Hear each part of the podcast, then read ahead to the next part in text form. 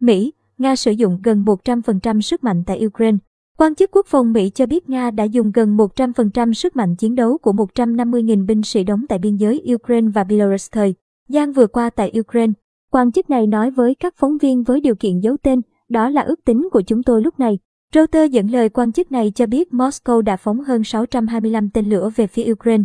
12 ngày sau khi bắt đầu cuộc tấn công Ukraine, các lực lượng Nga phần lớn đã đình trệ ở phía bắc Kiev và không kiểm soát bầu trời Ukraine, ngày càng phụ thuộc vào các cuộc tấn công bằng tên lửa và pháo binh.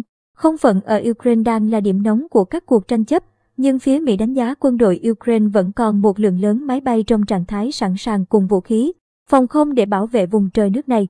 Quan chức quốc phòng Mỹ còn tiết lộ cuối tuần qua, Lầu Năm Góc đã ra lệnh điều động thêm 500 binh sĩ tới châu Âu, nâng tổng số lực lượng Mỹ ở đó lên khoảng 100.000 người, vào thời điểm Mỹ tìm cách đề phòng chiến tranh tràn sang các quốc gia NATO. Số binh sĩ được triển khai bổ sung sẽ tới Đức, Romania và Ba Lan.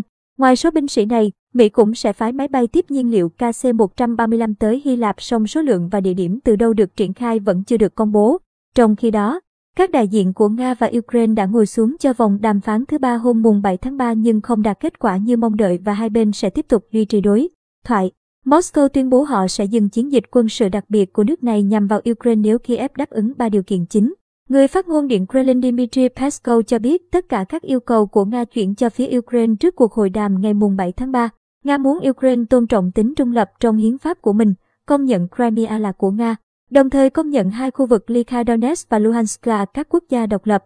Việc các nước phương Tây xem xét tư cách thành viên của Ukraine trong các tổ chức liên minh toàn cầu như Tổ chức Hiệp ước Bắc Đại Tây Dương, NATO được Moscow coi là mối đe dọa an ninh lớn của họ. Và sự mở rộng của NATO về phía đông đã được Tổng thống Vladimir Putin so sánh với ý tưởng Nga đặt tên lửa ở biên giới Mỹ ở Canada hoặc Mexico. Người phát ngôn Điện Kremlin cho biết Nga không hề tìm cách đưa ra thêm bất kỳ yêu sách lãnh thổ nào đối với Ukraine, chỉ muốn Kiev công nhận Crimea là lãnh thổ của Moscow.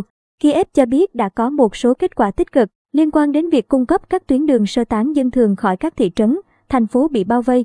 Nhà đàm phán Ukraine Podolyak cũng xác nhận hai bên đã đồng ý với một số thay đổi trong công tác hậu cần, giúp quá trình hỗ trợ người dân hiệu quả hơn song không nêu cụ thể. Phía Nga cho rằng kỳ vọng của họ từ các cuộc đàm phán không được đáp ứng. Ukraine tuyên bố lực lượng của họ đã tiêu diệt hơn 10.000 quân Nga, mặc dù Nga chỉ thừa nhận khoảng 500 người thiệt mạng. Các nhà quan sát tin rằng sự kháng cự của Ukraine khiến nhiều người ở Moscow, trong đó có chính Tổng thống Vladimir Putin ngạc nhiên.